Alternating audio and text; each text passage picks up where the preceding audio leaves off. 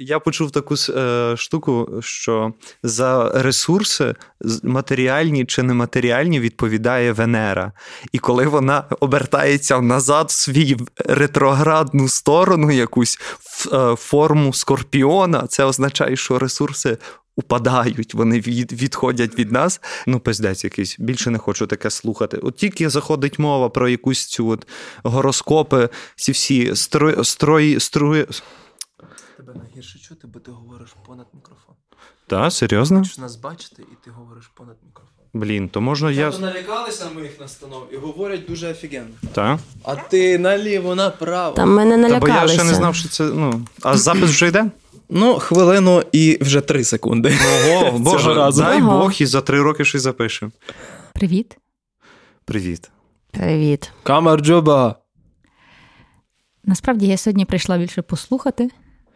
Ресурси внутрішні, Дідько, де їх взяти, так само, як їх само. відновити, бо я думаю, вообще. Клас, а я переживаю, що вже другий епізод ми пишемо без слухачів, без глядачів, оп, і Мар'яна нас виручила. Yeah, дуже гарно.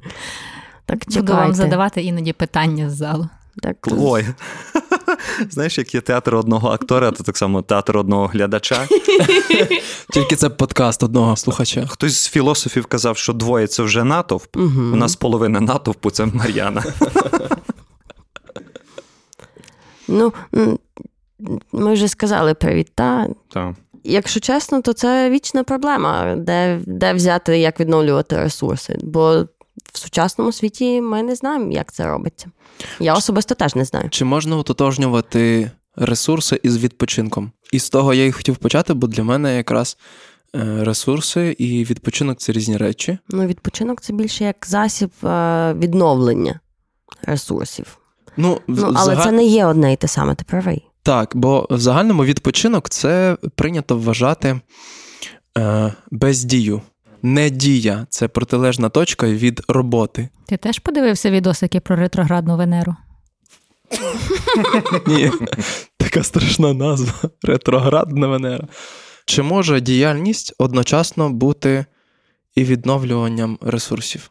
Твоя основна діяльність. Якщо детальніше, то ця от вже просто банальна річ, ніби щоб робота приносила тобі задоволення.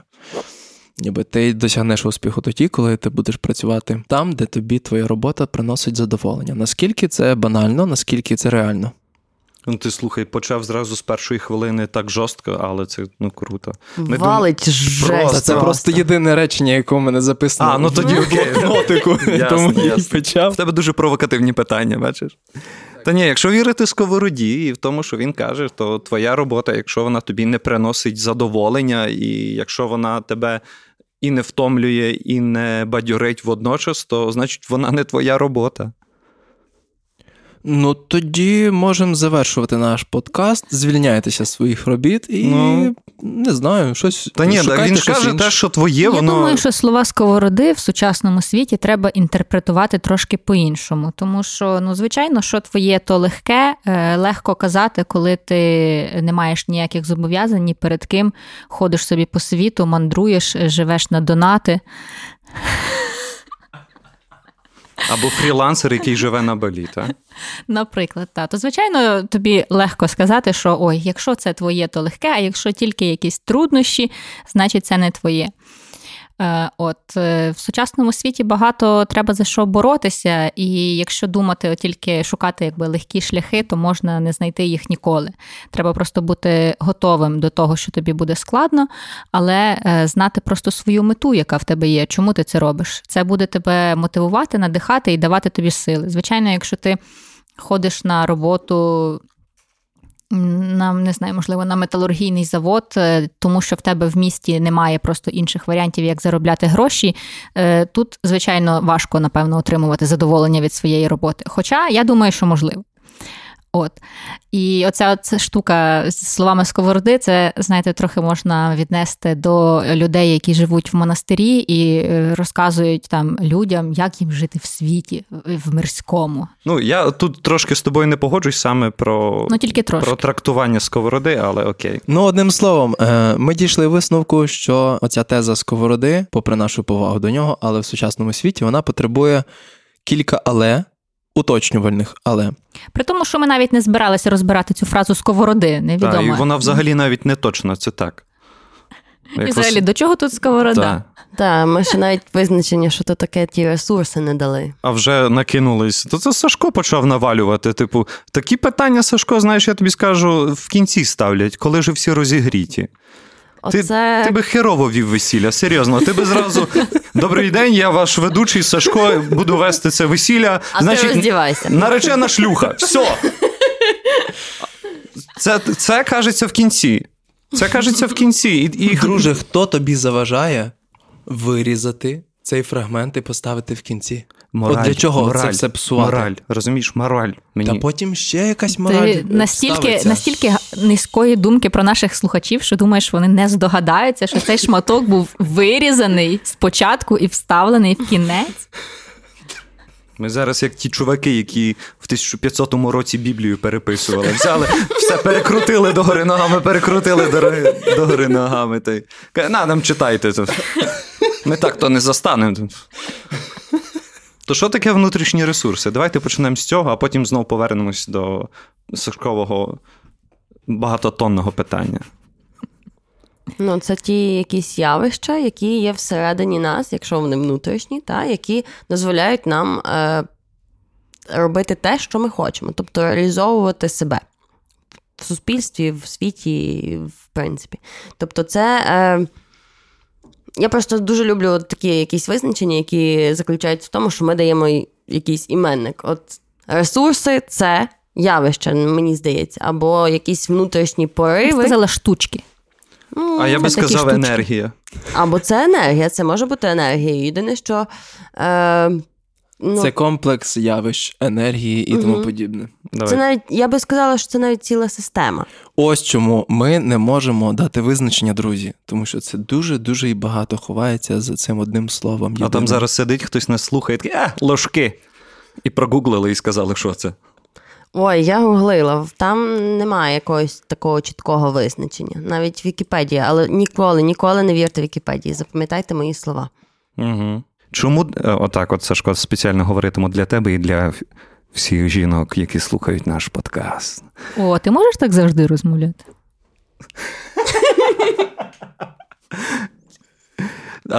Для мене ресурси – це енергія. Бо там, якщо робити формули, знаєш, то це там час, енергія і бла-бла-бла-бла-бла-бла-бла. Для мене це енергія, яку ти затрачаєш і яку ти потім поновлюєш. Як поновлюєш в кожного свій е, вид поновлення? Цього? Просто енергія – це є один з ресурсів. Ні, для мене так. Це як вагон, в якому сидить вже всі-всі решта штуки. Енергія – це сила, яка несе це все, яка рухає. Угу. А вона в себе включає і то, і то, і то, і сьо. Ну окей, а як відновлювати енергію? Так, як і акумулятори. Є підзарядні всякі штуки. Є ну, безпровідна наприклад. Зарядка, є такий тип акумуляторів. Знову ж таки, дізнатись, яка, який ти акумулятор, який ти тип, е, яку ти сам енергію затрачаєш і яку тобі треба відновлювати. Якщо ти сонячна батарея, тобі потрібно сонце. Так, якщо ти соняшник, то ти просто свою макітру до сонця підтягнув, фотосинтез зробив все за тебе, розумієш? От. Ну, але так не працює, я ж не соняшник. Добре. А хто ти? А, а хто ти? Чекайте, а, а у кого як працює, скажіть? Ну, я прийшла ми... сюди послухати. Я зрозумів, Мар'ян, в Мар'яни енергія, знаєш, вона така Швейцарія, в неї вона, вона не втручається. Вона я така... от чітко, мені складно сказати про ресурси в плані таких великих періодів, рік, п'ять років, так? Але у мене є дуже чіткий такий критерій, щоб я провів свій день круто, мені треба зранку дуже довго і дуже смачно і дуже класно поїсти. Ну от це і базова потреба. Ні-ні-ні, не базова потреба. Базова потреба поїсти. Тут угу. смачно. А я навколо цього роблю цілий ритуал. І мені частково з цього соромно. Але, блін, ну, якщо я раз не поїм в день, нормально, ну, типу, не просто закинутись чимось. Мені важливо насамперед приготувати їжу і потім ще годинку поїсти. Блядь, що ти таке худе, я не розумію. Як можна знаю, так довго... Так, що в тебе з метаболізмом таке? Він довго таке? Їсть просто. А, а ти ясно. Пережовуєш п'ятдесят разів їжу? Не знаю, я довго їм просто. п'ятдесят п'ять - п'ятдесят шість. У мене дохуя вільного часу, я можу порахувати. В нього є така трафаретка, де там показано, наскільки це от до, до, до, стадії дожованості а. їжі. Чи можна вже ковтати, чи ні?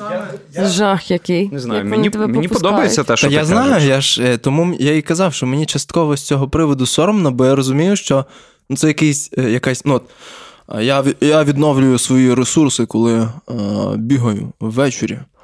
Там турнічки, це значно крутіше звучить. І... Та, та ні, але та у мене ні. Це трішки вообще інше. Та в кожного звучить. Воно своє, і в тому круто. Це, знову ж таки, про те саме, що я казав, що є базові потреби, як є базові потреби от в їжі, яку ми вкладаємо в себе. Та? Їжа насушна, та? Їжа отака проста, в вигляді фруктів, овочів, м'яса, рускоязичних младенців. От така їжа. Є їжа фізична, це спорт, біг той самий, ще щось. Це ресурс, який ми маємо трясти своє тіло, аби воно розрухувало. Знаєш, самодоводящий механізм – це дуже про людей. Що, знаєте, як є ці ем, ліхтарики, де ти так от рукою жмакаєш, і вони працюють. Ти перестаєш жмакати, лампочка не світиться. Так само людина. Якщо ти... Скільки людей почувало великі піднесення після спортзалу, чи після плавання, чи після бігу і всякого такого. Це, знову ж таки, ця енергія, яку ми поновляємо. І є ще третя частина. Це якась духовна їжа, якась хрень, саме емоційна, яка породжує в нас оце от ейфорію. Давай, Анюта, тепер твоя черга. До, я не дії. Анюта. Гануся, вибач. Дякую. Що моя черга? Як я відновлюю свої ресурси? А ніяк. А Ганна Та і по- Анна подивіться це не на мене. Хіба схоже, що я відновлюю свої ресурси? Так, да, десь так. Ну, взагалі-то я колись е, мала розмову на цю тему з психологом, і ми бавились в таку психологічну гру, не буду розказувати, в чому суть, але суть е, ну, але суть в тому самої, е, самої гри, е, але вийшло так, що от для того, аби я могла відновлювати свої ресурси, мені потрібна логіка.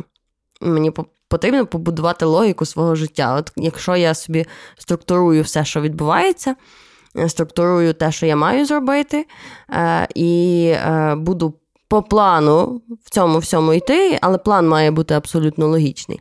То, yeah. відповідно, я буду насолоджуватися, і я буду повертати собі свою енергію через те, що от, от воно в мене все йде логічно, бо я розумію, що я побудувала... От це якийсь такий, знаєте... момент, коли... Ну, момент самоусвідомлення. Що от ти класний. Ти класний, і в те от... Я, я розумію, в чому полягає заковирка, і в чому твоя проблема. Бо ти жінка, і в тебе нема логіки. Як побороти те, чого не існує? Сексизм, сексизм. Правда, тут Сашко? Він є. Він з нами завжди. Моя історія, насправді, трохи схожа на історію Ганусі. Бо мені, щоб відновити, ну там, мати відчуття, що я відновила свої внутрішні ресурси, потрібно бачити щось зроблене. Я, наприклад, тому е- деякий час відмовилася від роботи всякої такої творчої, організаторської і так далі, бо коли ти не бачиш результату своєї роботи, тобі дуже складно там оцінити себе, там, чи ти класно це робиш, чи не класно робиш, і пішла просто в щось таке фізичне, там, м- шпалери продавати, там, наприклад. Ти ж там прекрасно тоді розумієш, що ти там зробив за день, не зробив, продав. От, і оце от вдома, наприклад, це може проявлятися в тому, що там з'являється бажання прибрати в кімнаті або теж щось приготувати круте. Тобто, щоб було щось, що ти можеш побачити, пощупати і бачити результат своєї роботи, і це якось тебе і потім надихає. Це з'їсти. Потім це ну, як варіант, так. Ну, я не знаю, я коли готую, то поки наготуєш, вже їсти не хочеться. Там попробував, Ні, там навпаки. Лизнув. Мені складно просто сказати, що у мене первинне. Чи я готую, щоб з'їсти, чи я їм, щоб приготувати. Я до того, що я від приготування їжі просто, ну, жесть, як кайфую. А мені ця теза, що ти сказала про логіку, мені трохи вона страшна і, ну, чого страшна? Того, що логіка і життя, я не знаю, чи це якісь тотожні і сумісні речі. Тому, знову ж таки, оце бажання контролювати все, типу, все, що ти сама придумаєш і сама проконтролюєш, це твоє. Ось ти й побавилась в Бога. От що я почув, розумієш? От. А, а воно, не знаю, чи воно потрібне, чи воно взагалі, може комусь воно помічне, мені воно не лягає. Я деколи боюся чогось логічного, того, що воно для мене передбачуване. Я підписуюсь під ганусними словами. Ти просто якийсь дивний. Ні, насправді це, занадто самодостатньо. Це ж класно, коли в людей є різні шляхи і різне бачення. Це ж... я, я не кажу, що воно не таке. Але правильно тільки одне. І що воно не має Ні. права існування. Просто я кажу те, що, я, що, що в мені відкликається на ці речі. Того, що е, будь-яка пожива на відновлювання ресурсів, вона насамперед, чого в нас зараз немає в двадцять першому столітті, та? В людей, які обклалися гаджетами і конденсаторними мікрофонами. Розумієш? В нас нема ставки. Ми коли скажемо слово енергія, так як я кажу, ми виглядаємо трохи юродивими. Нас нема навіть в раціоні словесному такого слова, як енергія. Це завжди щось про фокусників. Це завжди щось про гороскопи. Тільки не про людину. Я, коротше, сьогодні слухала таку лекцію дуже дивну про секс, любов і стосунки. Коротше, дуже інтересна лекція була. Не питайте, де я її слухала. От, але там була просто така штука, що типу, от під час статевого акту, типу, люди, вони збагачують свою енергію та відновлюють свою енергію. Але, але є був один такий момент, який зауважила ця лекторка, що я тільки не пам'ятаю, який, як назва цього фільму, документальний фільм про любов. І там сказано, що, так правильно, щоб сформулювати, щоб нічого не, не сковергати, коли люди займаються, займаються сексом без любові, та, без ніяких там почуттів, а просто так, ну, бо це фізіологічна потреба, то чоловік енергію втрачає, і він її передає жінці, а жінка акумулює в себе. І, типу, і виходить... Круто. Звучить як...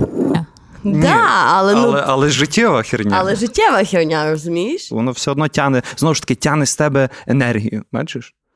Так. Сили. Та? А це як, якісь, як брат і сестра, енергія і сила. Ну, типу, від різних батьків, але... але, живуть, але живуть в одному сиротинці. Як діти Зевса.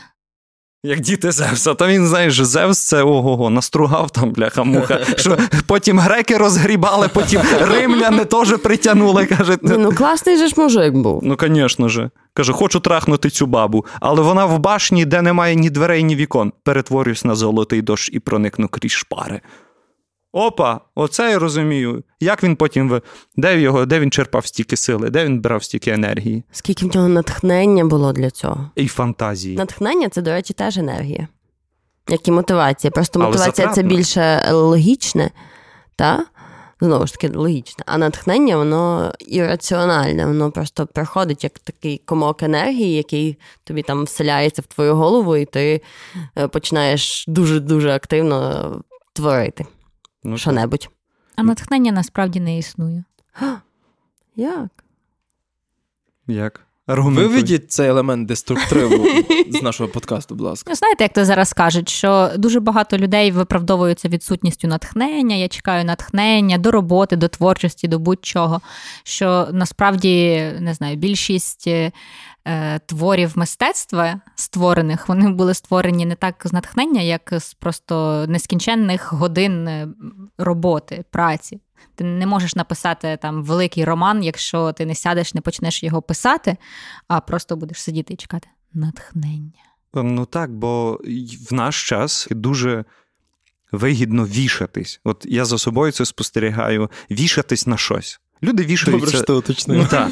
Бо я так піджався. Ні-ні-ні. Вішатись на релігію, на духовність, вішатись на натхнення, вичитати, вичитати якусь хрень про дизайн людини і думати, що ти маніфестор. Розумієш? Завжди нам вигідно увірувати в щось легке, але ми ніколи не, не помічаємо одної речі такої, що...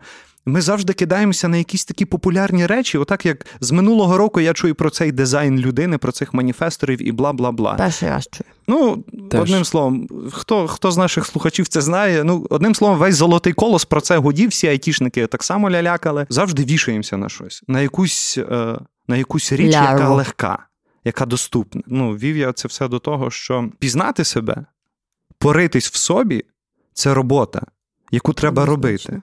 Угу. І нас завжди відволікають так. вірою якоюсь легкою. Нам завжди кажуть, сядь, помедитуй, і тобі прийде прозріння. І подають як, як фокусники, розумієш? Нам подають якісь такі легкі-легкі фокуси, на які ми вішаємося. Нам кажуть там е, творче вигорання, емоційне вигорання. І о, я знаю, як виправити, виправдати свою ліниву, ліниву жопу, чи своє небажання взятись в руки, чи дослідити себе і рухати це все далі, я це називатиму творчою кризою, я це називатиму емоційним вигоранням. Бо воно все мені доступне. Воно доступніше, воно стоїть переді мною, коли я хочу зневіритись. І дуже круто звучить. Так, і дуже круто звучить. Але, не, але нема такого, що, боже, та я зараз просто з перфоратором і з лопатою розгрібаю своє внутрішнє гімно, там стільки всього нарив, ну, капець, капець, капець. Про це, якби, взяти себе в руки і сказати, давай, лярва, блядь, рухайся. Пізнавай сам себе. Ну, то такого нема. Бо нам, нам увірувати в Будду, в Ісуса, ще в щось набагато легше. І повішати на, на це все свої проблеми. Тільки не на себе. Ну, і твій тридцятихвилинний монолог підвів мене до питання такого, яке хочу вам всім задати, всі, хто слухають. Ми говоримо про те, як відновлювати ресурси зараз, а як знати, які в тебе ресурси є. Тому що я неодноразово там спілкувалася з там, друзями чи знайомими, які ставили на собі хрест і казали, що там, ну, я так не зможу, тому що я не така людина, в мене немає стільки сили, ти там, ти не розумієш, ти от просто сильна людина, а я слабка людина, і от все. Ну, якщо не вдаватися там в подробиці історії. І багато хто думає про себе, що він не зможе. Людина не оновлюється, поки сама себе не перезавантажує. Момент переступити крок і піти далі. І тоді виявляється, о, я вмію. О, я вмію це робити. О, я вмію це робити. Я вмію то, то, то, то, то і то. Але момент впевненості в самому в собі, що я це можу. Так, але знаєш, ми зараз трішки говоримо, мені здається, це вже як не ресурси, це вже здібності. Ну, але якби... ти тратиш енергію, ти тратиш свій час, аби відкрити цю здібність в собі. Угу. Це є енергія, це є таблетка, яку ти маєш з'їсти, аби в тобі з'їли, ну, появилася енергія. Так? Ти маєш з'їсти якусь книжку чи зробити якесь зусилля. Не знаю, для, для мене те, про що ви зараз говорите, це більше стосується самооцінки, а ресурси – це як паливо. Самооцінка угу. – це як... транспортний засіб, так? Це або Жигулі, або Тесла. І ти мусиш собі давати звітність в тому, чим ти керуєш. Ти думаєш, що в тебе Жигулі, а насправді Тесла, так? А власне те, що приводить це в рух і не дозволяє зупинитися, бо і те, і те може зупинитися, те і те може зламатися, так? І власне це от паливо ресурси, що це, ну, для мене це трішки інша річ. Ну, слухай, як ми знаємо, що в нас є заклад золота чи нафти? Ми беремо, робимо свердловини і хирячимо великі-великі кілометри труб в, в землю. Так, і, чи знаходимо ж золоту жилу і потім її розробляємо. Ніхто, ну, не, не бурлить в себе аж так сильно.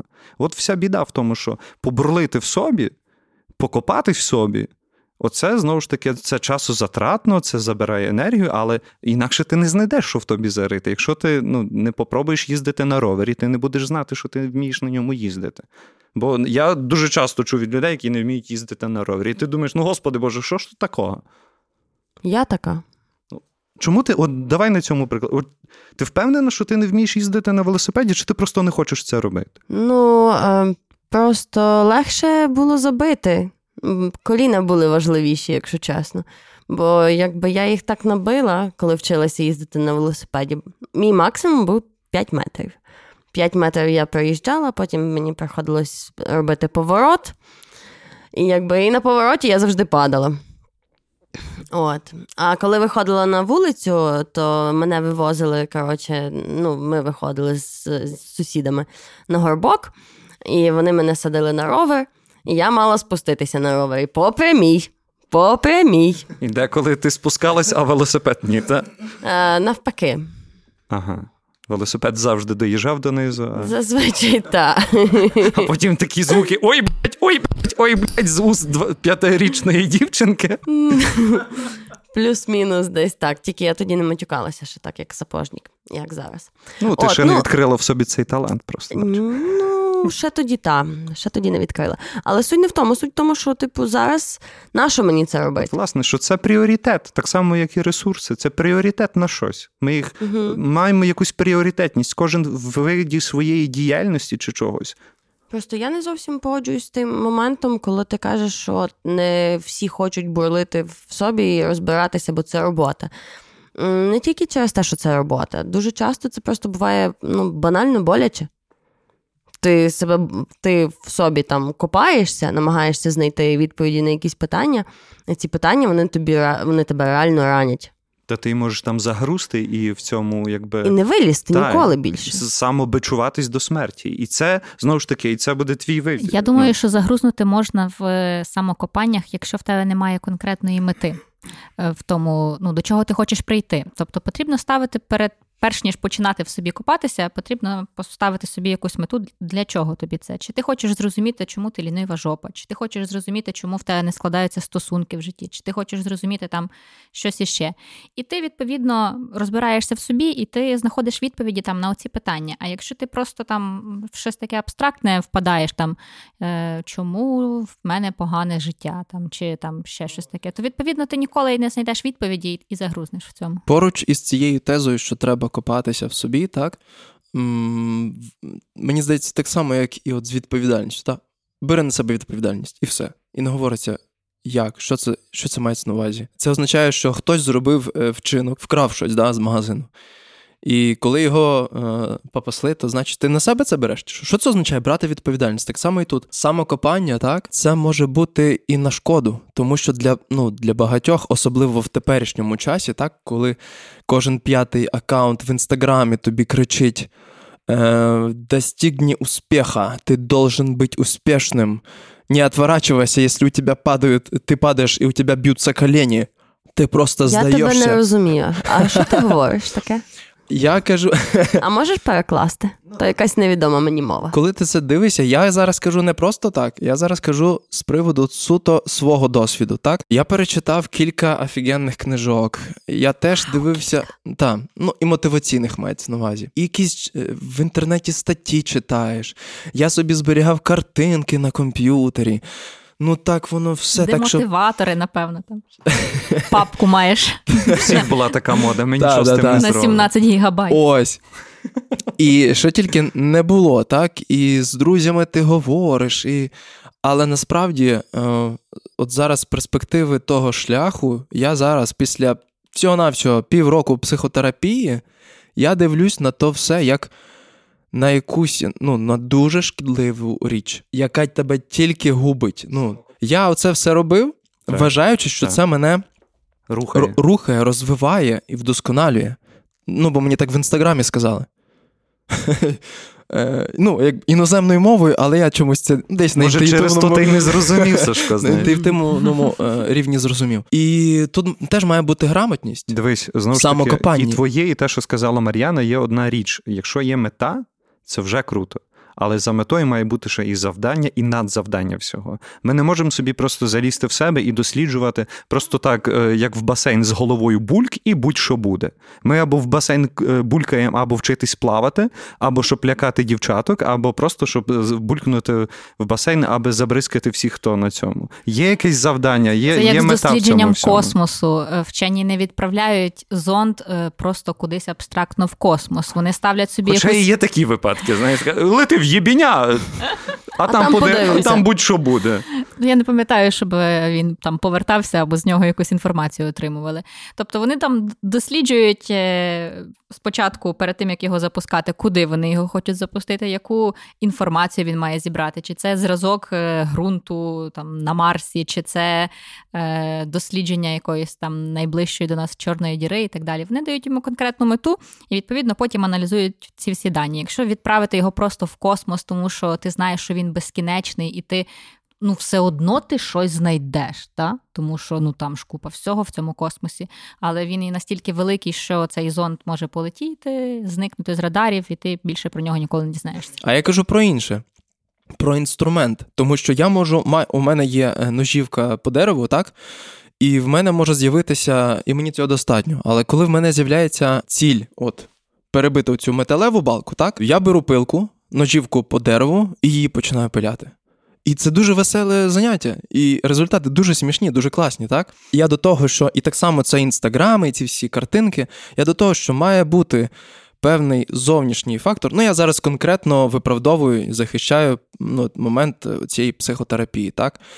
Е, що є людина зі сторони, яка тобі каже, друже, ну, типа, це круто, що ти витратив гроші на ножівку для дерева, так, по дереву, але дивись, витрати гроші на ножівку по металу, і тоді зовсім інша річ піде. Ну, давай, розказуй, бо вже ледь втримуюся. Дивися, мені подобається, мені подобається дуже сильно, що ми любимо гратися в українську народну гру зі сторони видно краще. Щодо психотерапії, там, психологів... Е- Вони також не допоможуть тобі окремо від тебе. Якщо ти того не хотітимеш. Тобто ти можеш звертатися до лікаря, до, до професіонала, там, говорити щось, отримувати, можливо, в момент розмови з ним якусь сатисфакцію, але в твоєму житті нічого не буде мінятися, тому що ти не міняєш нічого в своєму житті. Лікар за межами, чи психолог за межами свого кабінету не може ніяким чином на тебе впливати. Якщо ти ходиш тими самими шляхами, спілкуєшся з тими самими людьми, робиш ту саму роботу і робиш, в принципі, все те саме, то сама по собі там, розмова з психологом тебе не врятує. Тобі і все одно потрібно брати в цьому активну участь. І це, тобто, навіть якщо е, ти вибираєш як інструмент, бо психолог – це інструмент, якщо ти вибираєш як інструмент психолога, в тебе так само має бути мета, якої ти хочеш досягнути з цим психологом. Я ще раз кажу, він дає е, по металу, і ти пиляєш, бо ви так говорите, ніби mm. я кажу про психотерапевта, який бере, сам десь купує ножівку по металу, підходить, каже, де, і хірячить, пиляє. Я не про це, я про те, що поки немає цього стороннього елементу, ти в своєму саморозвитку ну, просто стоїш на місці і думаєш, що то ну, у мене так було, просто, бачиш, і я... Просто, тобі не пощастило, бо ти повівся на Інстаграм, а Радіо Скорботи в той час ще не було. Та не От, було. Тому ви не слухайте Інстаграм, а слухайте Радіо Скорботу. Я думаю, біда в тому, що для внутрішніх ресурсів наших, як і для будь-яких чуттєвих чи енергетичних речей, наш світ чомусь не придумав одиниці виміру. Тоді би ми були якось більше впевненіші і сказали би, ой, це для мене, ну, коли ми кажемо, ой, це для мене часозатратно, бо я трачу годину свого часу на це, ми тоді розуміємо, що я жертвую годину часу на це, за це мені дайте стільки-то гривень, так? А коли би це... Бо є сталість кілограма, та? Є в трьох великих містах світу е, такий алюмінієвий шар, вже який важить... Ну, знову ж таки.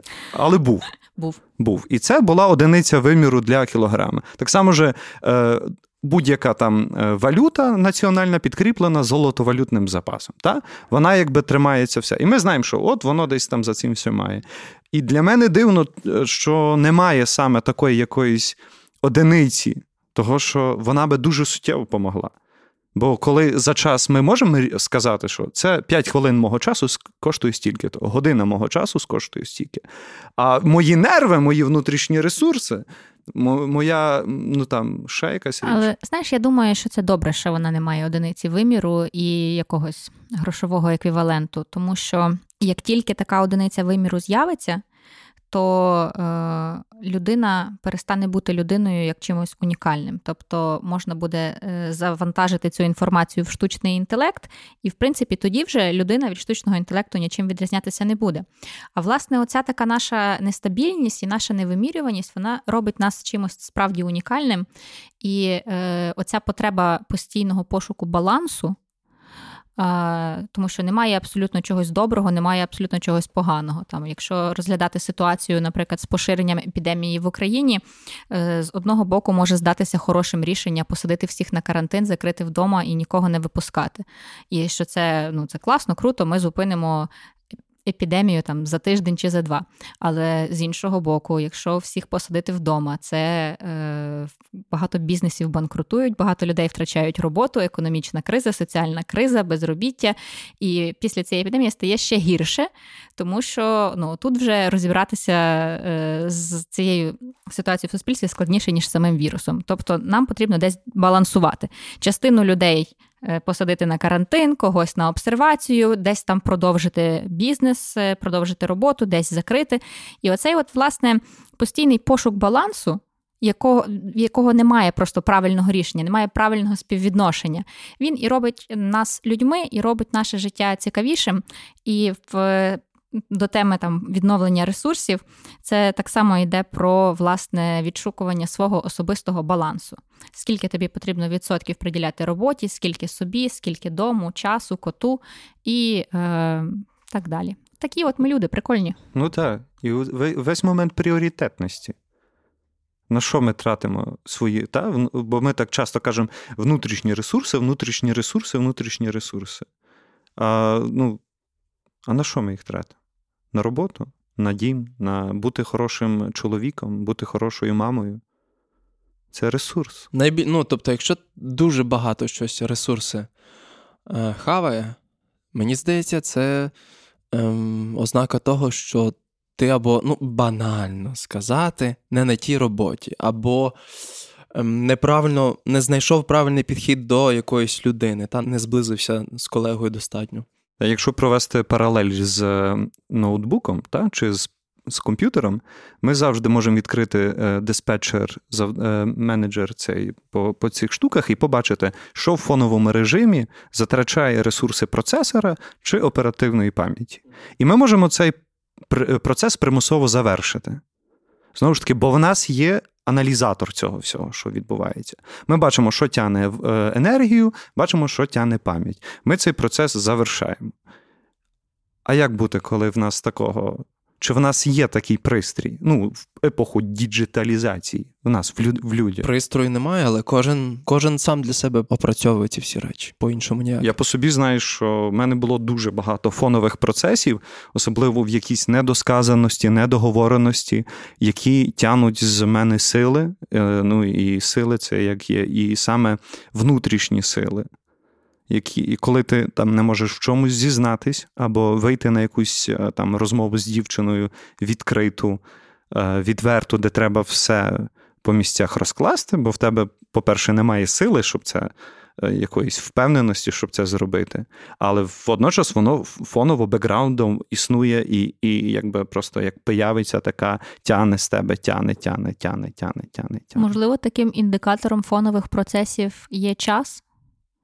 Коли ти, наприклад, наприкінці дня розумієш, що пройшов день, а, там, грубо кажучи, ти нічого не зробив, або тобі вже двадцять сім, і ти нічого не досягнув. Людина може за цей день дуже багато фізично щось зробити, угу.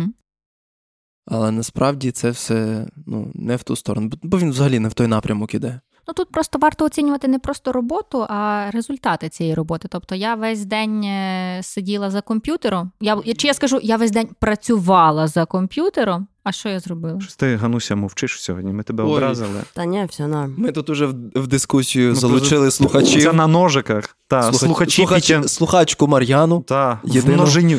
В множиню. Слухачів Мар'ян. Зробимо її з ревером, знаєш, аби вона відігравала натовп, натовп, натовп.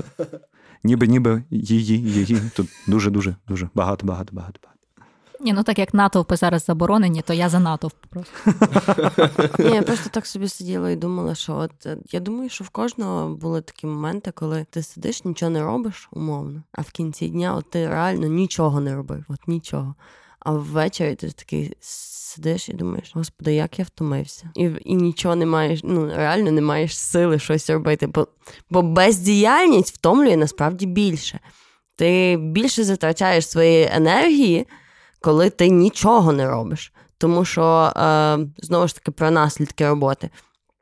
Коли ти бачиш якісь наслідки того, що ти сам зробив, воно тебе заряджає автоматично. Тобто ти використовуєш енергію, але ти її отримуєш її назад, тому що тобі, ну, ти бачиш результати своєї роботи. А коли ти їх не бачиш, знову ж таки, вертаємося до того, що ми вже проговорювали.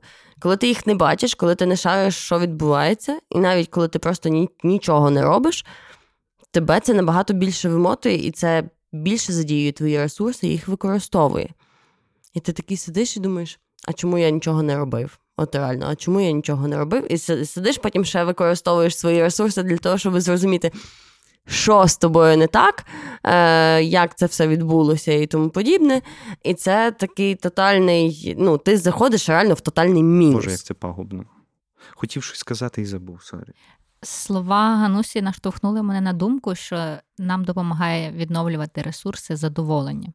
Тому що коли у тебе є результат роботи, ти отримаєш від цього задоволення. Коли е, в тебе там щось класненьке, хорошеньке стається, ти отримаєш від цього задоволення. Відповідно, е, перезавантажуєш, там, додаєш собі оцих внутрішніх ресурсів. Якщо ти не робиш нічого, що приносить тобі задоволення, то ти йдеш в мінус по ресурсу. Та, власне, і задоволення нам приносить будь-що. Чи смачна їжа, чи смачна книжка, чи споглядання якогось хорошого концерту, чи прослуховування нашого подкасту.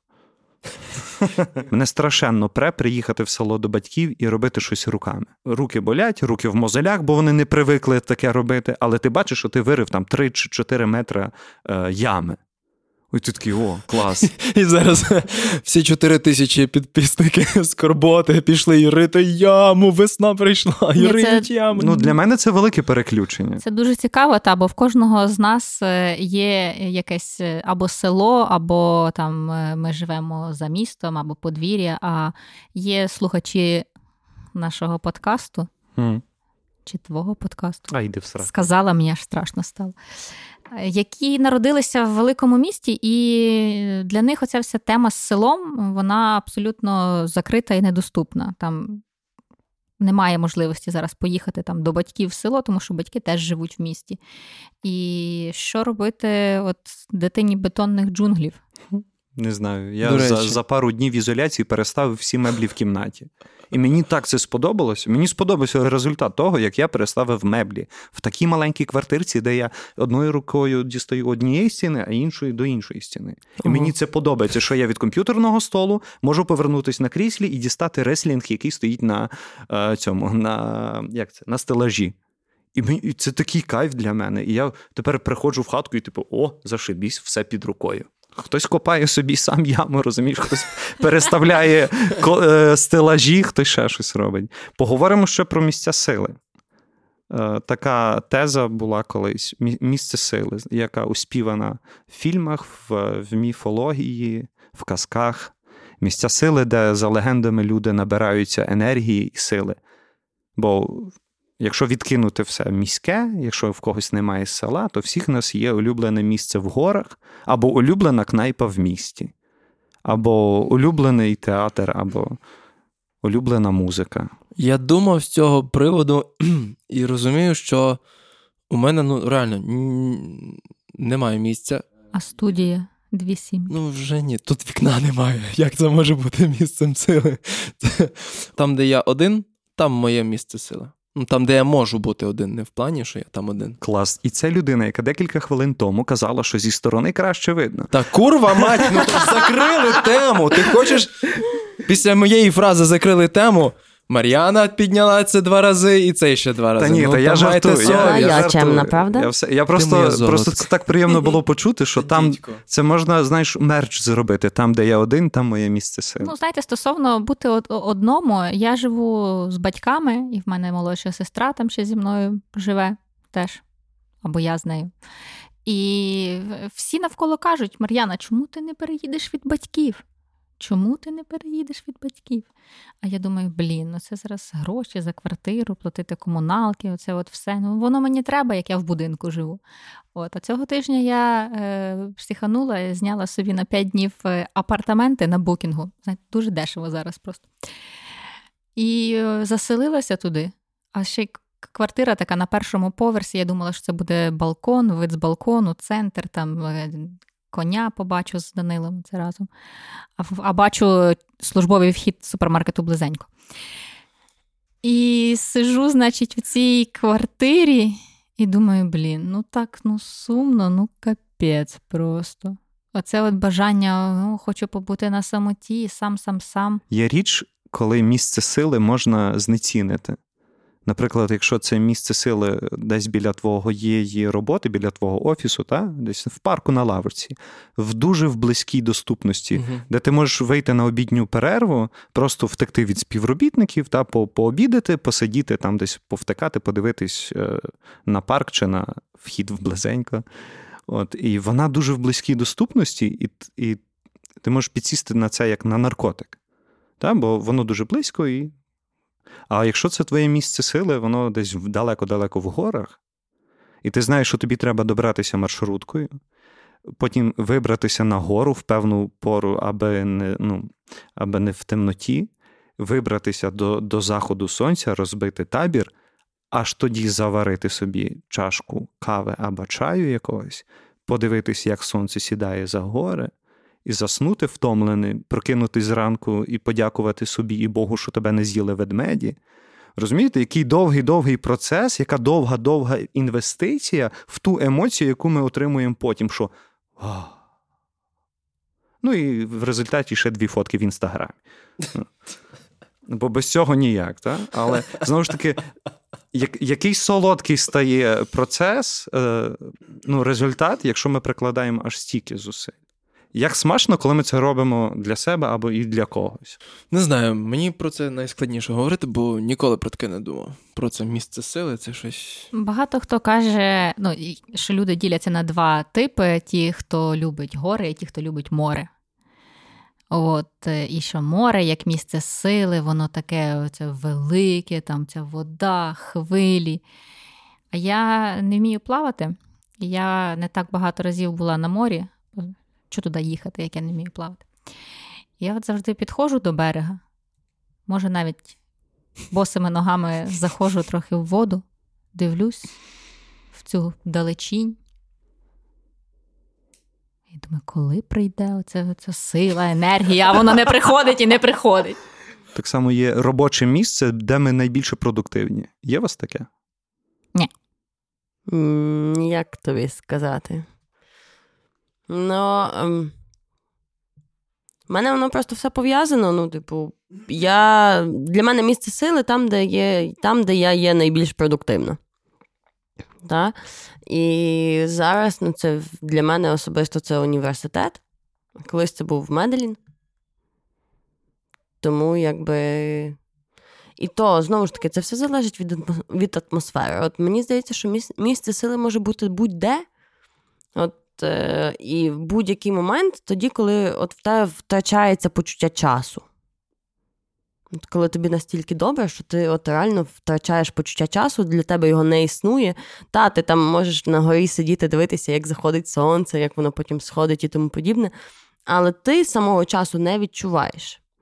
От, от нема цього. Я найбільше обожнюю той момент, коли ти забуваєш, яке число, який день. Все, якщо от у мене таке стається... У мене таке о, кожен та. День. Боже, якщо ти проживеш це... в такому ритмі півроку або рік... Та, а, ти ну... почнеш це зневажати просто в якийсь момент. Слава Богу, карантин нас навчив не відчувати часу, бо деколи просто заходиш в календар подивитись якийсь день. Але щодо відчуття часу, в сибірських лісах є кіт, дикий лісовий кіт, який не має оцього відчуття часу. Йому пофіг, зима, літо.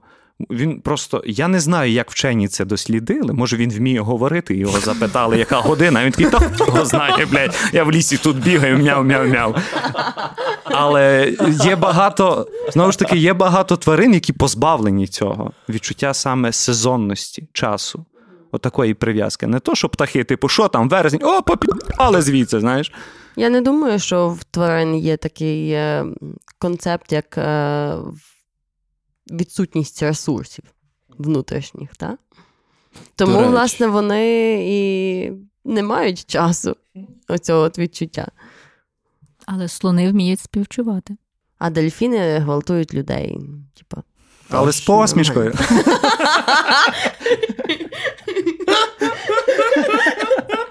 Це і звук дельфіна.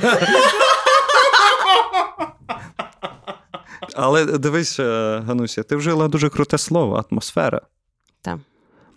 Я тобі скажу, як людина, яка трошки дотичена до театру, що є певна така теза, що атмосфера не грається, атмосферу створюють. І це, знову ж таки, поняття цієї довбаної енергії, про яку я почав з самого початку говорити, що ми закручуємо і ми створюємо цю. Чи розмовою, чи часопроведенням, чи з якимось співіснуванням і співжиттям з чимось. Ми створюємо цю атмосферу.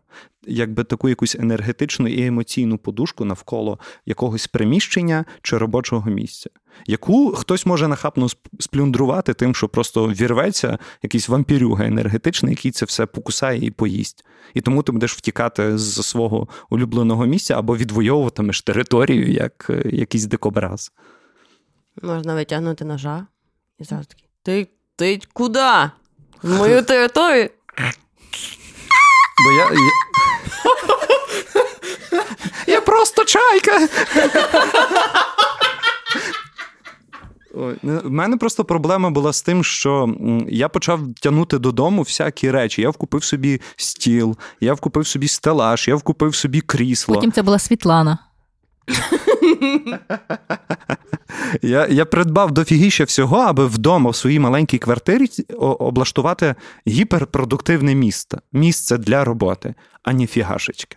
Я це все зібрав в одній кімнаті і зрозумів, так, мені це треба перевести кудись, куди я буду приходити і відкриватиму лептоп і працюватиму. Вдома отак не працюється. От Сашко бачив, він був в мене в гостях, побачив там два абзаци на а чотири, одинадцятим шрифтом, там максимум речень чотири, які писалися чотири дні.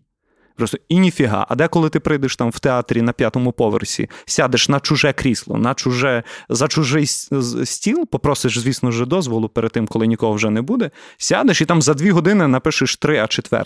Ну, бо, бо воно якось рухається. Бо ти не в цій колисці вдома. Бачу, в тебе життя вимірюється в а чотири. Так от якусь міру собі зробив, знаєш. Ну. Тобто місце сили – це може бути не завжди місце.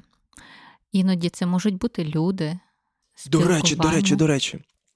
А люди як е, фактор відновлювання е, ресурсів, таке як? Може Д- бути? Дуже двояке. Може, ну мені може, але воно дуже небезпечне того, що пити з інших людей сили і пити з інших людей енергію, це енергетичний... А чому відразу бо... пити? Алло? Бо, це, бо, бо знову ж таки, я зразу заходжу в крайність, кажу те, що ми дуже легко вішаємося на людей.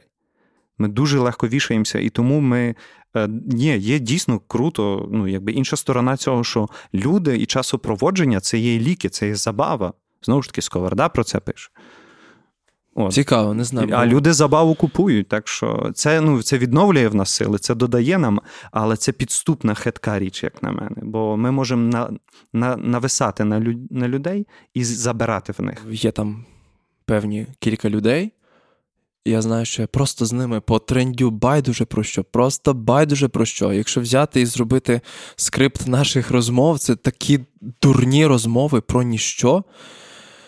Але поза тим, у мене усмішка на тридцять два, коли ми прощаємось, у неї теж на тридцять два.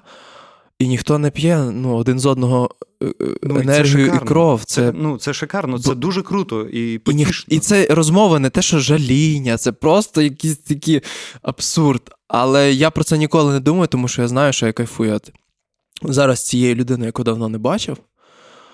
І я взагалі не фільтрую, про що ми говоримо. Це... Ну, і це круто. Ну, бо є такі речі, коли ти приходиш в компанію і в якусь велику, там, більше чотирьох людей, ти...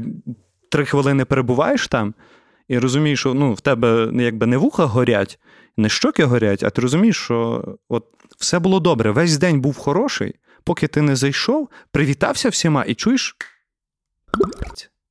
щось не то. Щось, що так херово? Чому так не в'яжеться нічого? І тоді ти або втікаєш, або тебе допивають і доїдають до кінця, от і все. Знаєте, що цікаво? Чи енергетичні вампіри знають, що вони енергетичні вампіри? Я думаю, чи вони роблять це свідомо? Я думаю, більшість так. Але не всі. Та як це так? Ти що, жартуєш? Та ні в якому разі. Вони навіть... це, я думаю, в них механізм того, якщо вони їдять чуже, вони себе наси, наси, ну, наси, насищають. Насичують. Ну, це знають, е, знають їхня підсвідомість хіба, а але... вони взагалі звітності в тому не дають. Я в цьому переконаний, і ти знаєш, ти бачив, ми зараз, напевно, думаємо, будемо думати про одну і ту саму людину. Ну, це, це такий алгоритм, це такий алгоритм е, у люд... Я просто, коли спостерігаю, це настільки природньо у людини виходить, так дуже класно, прям так... Е... Філігранно. Філігранно, майстерно. Він, е, людина хаває е, просто енергію інших людей, при тому, що всі знають про це. і знають, що ну от просто зараз от він отак от розправляється. Просто в когось зараз е, підвечірок. Людина прийшла похавати. У вас все було, реально, у вас все було добре, людина прийшла похавати і сказала, а що ви смієтесь? Не можна сміятись. Все.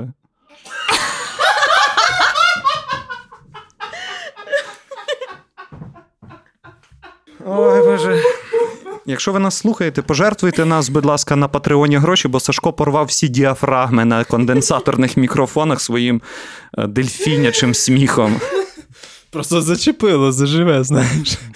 Добре. Енергетичні вампіри чи дають собі звітність, що вони п'ють? Та не дають. Нема про що говорити, йдемо далі. Та не дають. Геть. Тільки твої теми важливі, тільки твої питання важливі. Знаєш що? Одне за... Я знаю одного енергетичного вампіра в цій кімнаті. Який перебиває Мар'яну. Нашу, запитання... нашу статичну публіку, розумієш? Наш натовп. Натовп Мар'ян. А ні, вона ж Марія Анна, розумієш? Вона... Марі... Мар'янна, розумієш? Їх двоє. Вона альтер-его і біполярка. Це виходить... Ні, це я колись написав, що жінка з біполяркою – це квадрожінка. Все, не будемо про це. Не а будемо про це. Саша, що ти ржеш? Я ще сміюсь. З дельфінів які. А що ви смієтесь? А не можна сміятись. Сука. Я придумав такий жарт колись про акторів, що... Що ви граєтесь? Що ви граєтесь? Це театр. Театр вам не місце для ігор.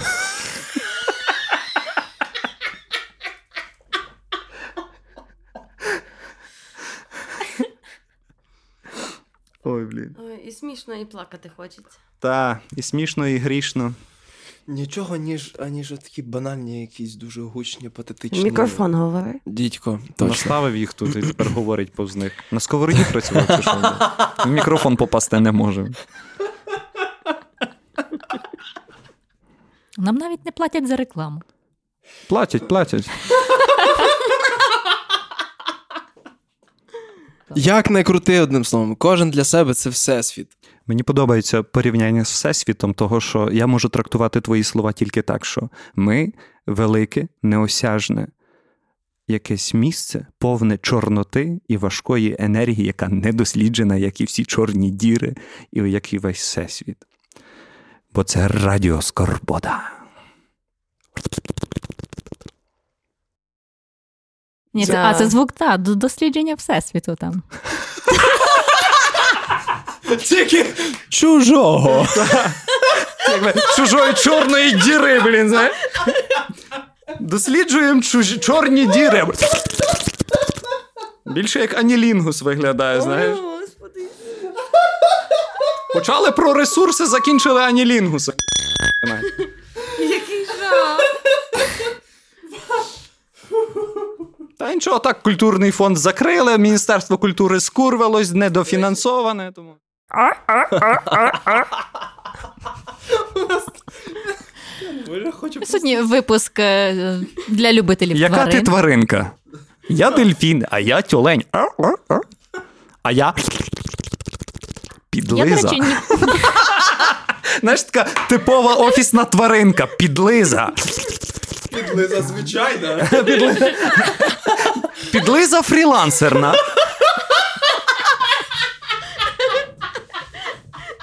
Ми повернулися. Ти так шикарно під'їхав на кріслі, що в мене аж волосся на ногах повставало в знак поваги. Ми всі здобули, ні? Що? Що здобули? Ресурс. Під час запису. Так, от ми довго так цю пружину витягували, щоб потім поржати з підлизи і про... Та ні, у мене думка про це виникла ще й двадцять хвилин тому. Не знаю, може. Про підлизу?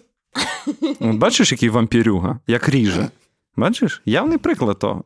Ставить Але тут крат. Дуже гарна вампірюга, тому та, ми, так ми ж... приємніше, аніж не смійся.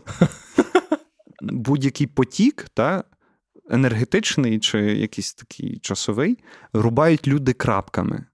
От якщо так на, на, на мову орфографії, та, перенести, завжди ставлять крапку. Я ставлю крапку навіть після слова «ясно». Ого. Ой, ми щось довго пишемо. І дельфіни такі в морі. А де Сашко? Включіть його назад, йопта. Де Сашко? Хочемо новини для дельфінів. Мені сподобалось, повернімося до цих крапок. Дуже круто сказав. Бо крапки – це не тільки граматика і писемність, це ще й інтонування. Ну і це рух. Дуже круто, так. Тому, не знаю, я, я остерігаюсь людей, які ставлять крапки. Бо це завжди йде обрубування. Це дуже жорстока річ. Це завжди обрубування. Бо будь-який діалог, будь-яка річ – це завжди підкидання, жонглювання так. і взаємодія. А тільки... воно обрубується. Ми можемо навіть це побачити в чатах якихось, коли люди ображаються, немає жодних там емоджі, душечок, смайликів, а люди пишуть так слово, і ми розуміємо, що там щось емоційно, воно забарвлено, капець, як дивно. Привіт, крапка. Блін, я взагалі думала, так, що ти завів цю мову про крапки, бо захотів поставити крапку на, на наших балачках, а ти Та ні. ще про чай. Ні, що? Крапку він захотів поставити ще минулого літа, але йому це не вдалося. О, Боже, так. І він оголосив четвертий сезон! А які у вас є спостереження за тим, що як переривають, чи як крадуть, чи як виводять з рівноваги? Я не знаю. Я доволі стійка до таких штук. Я сама себе виснажую достатньо. Я сама в себе вкраду. Все, що треба, я сама в себе вкраду. Е, якось так життя мене навчило, що я... Ну, я просто не реагую на людей, які е, намагаються витягнути мене на якісь емоції і з'їсти оці мої ресурси. Але це, ну, це доволі така двояка штука, тому що ти начебто е, настільки побудував собі оце от е, загорож, та? Типу, щоб, щоб нікого до себе не підпустити, ну, щоб не вкрали. Але з іншого боку, типу, ти не підпускаєш до себе людей, які можуть тебе наповнити. І, типу, теж немає як таких моментів. Бо в мене, наприклад, сестра, вона дуже чутлива до, до таких штук. Їй реально важко спілкуватися з багатьма людьми, навіть з деякими нашими родичами. Прости мене, не слухай цього. От. То... Вона просто відмовилась від, від спілкування реально з близькими людьми, тому що, ну, є такі моменти. Люди навіть несвідомо це роблять, але витягують з тебе цю твою енергію. У мене такого немає, я можу йти до людей свідомо. Я знаю, що вони будуть мене провокувати, я знаю, що вони мене будуть гристи з різних сторін, але я йду, тому що я розумію, що, типу, мені пофіг. Я абсолютно статична, і статична в своєму мінусі, як, як була, так і є. Це для мене об'єктивно адекватно. Тому я ставлю крапки в кінці речень, тому що для мене граматика. Для мене крапки – це граматика. Всього-навсього, а не закінчення діалогу. Давайте висновок по, по ресурсах. Е, як мінімум... Мені здається, кожна людина повинна е, визначити собі принаймні один день, просто один день, або половину дня на те, щоб побути, ну, якось тупо звучить, але сам із собою. Просто проаналізувати, як пройшов тиждень, що було за, що було проти, плюси-мінуси, що я витратив, що здобув, де я витратив, чому. Ну, просто проаналізувати. Тому що, мені здається... Це теж я так просто з власного досвіду. Цього не можна зробити, коли ти постійно пахаєш і коли ти відпочиваєш. І дуже легко, наприклад, коли це робить роботодавець, та, і каже, там підводить за місяць твій рівень кей пі ай, і каже, ти зробив стільки-то, стільки-то, стільки-то, тому в тебе така-то зарплата, такі-то бонуси. А кожен сам для себе, якби цю таблицю підрахувати в Excel і підвести підсумки тижня, чи місяця, чи року, чи п'яти років, чи... більше. Оце вже самі собі виписуємо премії і грамоти. Ну, тобто реально пам'ятати про те, що ресурси є вичерпними, і треба їх берегти, е- і навчитися для себе відновлювати їх. А для кожного це свій шлях цього відновлення. Просто знайти те, що реально тобі приносить задоволення, і те, що е- може тебе зарядити настільки, щоб ти там міг прокотитися там, чи, чи пройти, потім ще котитися. От, до того моменту, до наступної точки, яка тебе знову зарядить. Щоб ти там спочатку біг, потім йшов, потім котився. Платон писав, здається, в «Бенкеті», що варто ввіряти себе людям достойним. Так само не забувати, що ми те, що ми їмо, та все, що ми споживаємо, ну не тільки як їжу, а як емоційно все, що в нас приходить, нас потім і рухає, і дає нам заряд. Тому, якби, як би це жорстоко не звучало, але треба мати фільтри. І якби, а їх просто так не здобудеш. Для цього потрібно прикласти зусилля і принаймні вибрати шлях і рухатись в сторону до шляху, ніж краще, ніж не робити нічого. Амінь.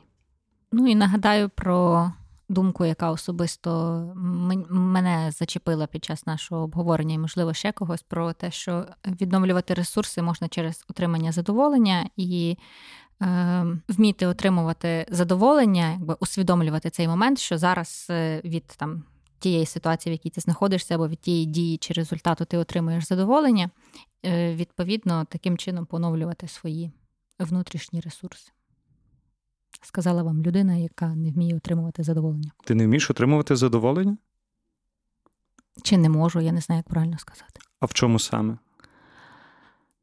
Та, ну, людина така, знаєш. Атрофоване це відчуття? Я, я просто не можу зрозуміти. Це ніби, Для якщо, мене самого цікаво. Ну, ніби привчили працювати і постійно робити щось корисне?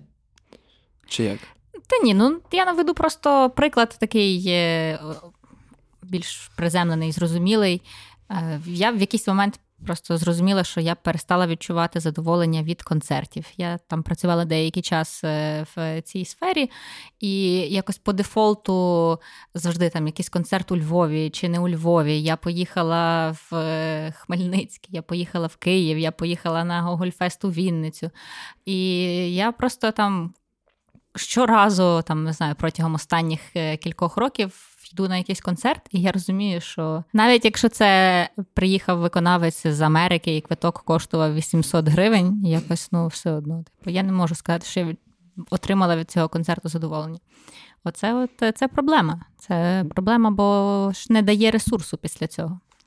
Я розумію. Не заряджає. Розумію саме про цю оскомину, знаєш, яку таку ти собі mm-hmm. набиваєш, так як яблук переїсиш і потім mm-hmm. так хижо. Так само в мене, я дуже рідко ходжу в інші театри. Бо, по-перше, в мене свої вистави або репетиції, а, а по-друге, я вже так це кожен день бачу, та, то мені трохи важко заходити на іншу територію. Але коли я приходжу, я завжди... Ем, дотримуюсь одного правила. Це правило Гомера Сімпсона. Знаєш, він сказав колись, що взагалі-то я людина, яку дуже важко чимось здивувати. О, синя машина! Тому я залишаю в тому гіперлогічному житті для себе завжди це е, таке дитяче подивування чомусь. І в мене воно, воно мені дає дофігіща сили і радості. І воно приносить емоцію через те, що я тішуся коли, чи за друга, чи за подругу, чи за якесь їхнє звершення чи досягнення, мені від цього приємно, бо це сталося. І я залишаю для себе цей подив від концерта. Та я не можу сісти, поїхати в якесь інше місто, як фанат якогось гурту, але коли я попадаю на їхній концерт е, вперше там, за, за десять років, і, і знаючи всі пісні на пам'ять, я такий, ой, клас, ой, добре, ой, хорошо, ммм, єс. А я ні.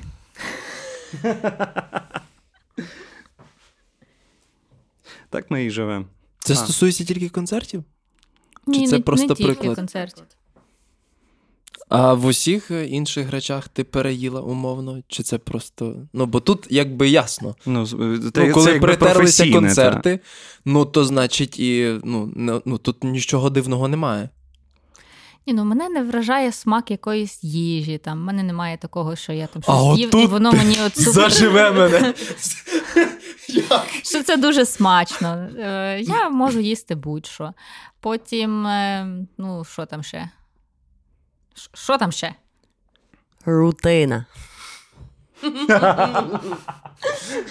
Добре, що вона не сказала р. Рутина. Я хочу авторську програму від тебе з такою назвою. Рутина. Рутина. Рутина, рутина, любов моя єдина. Як-як? MacBook Pro рутина.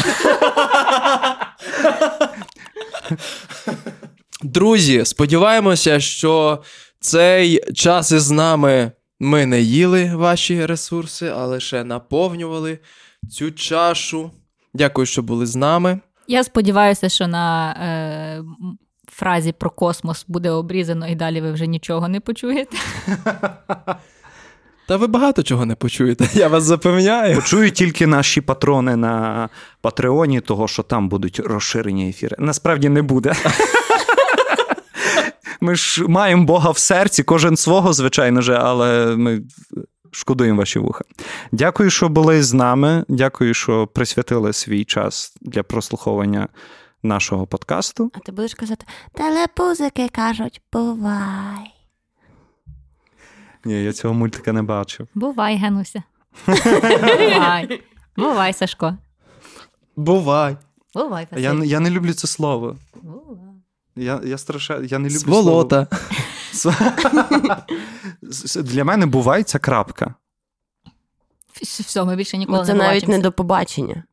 Це та, бувай. Бувай це, це закінчення, розумієш? Угу. Це щось, яке... Це, це назва вже... нового подкасту, я не люблю це слово.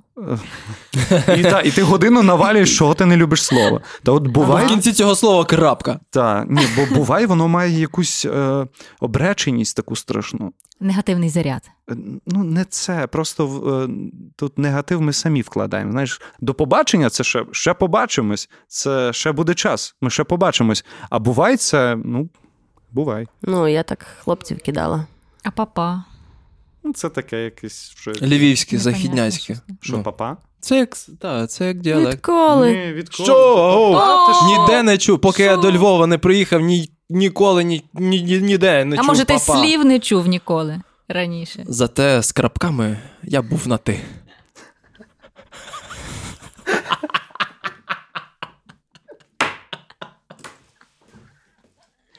Спонсор цього ефіру – орфографія. І граматика. І пунктуація. Спасибі, Ні, тільки, тільки пунктуація. Спасибі Кирилу і Мефодію за крапки. Ви слухали розмови в пабі Депресія. Почуємось. Фух. Дякую всім за запис. Дякую.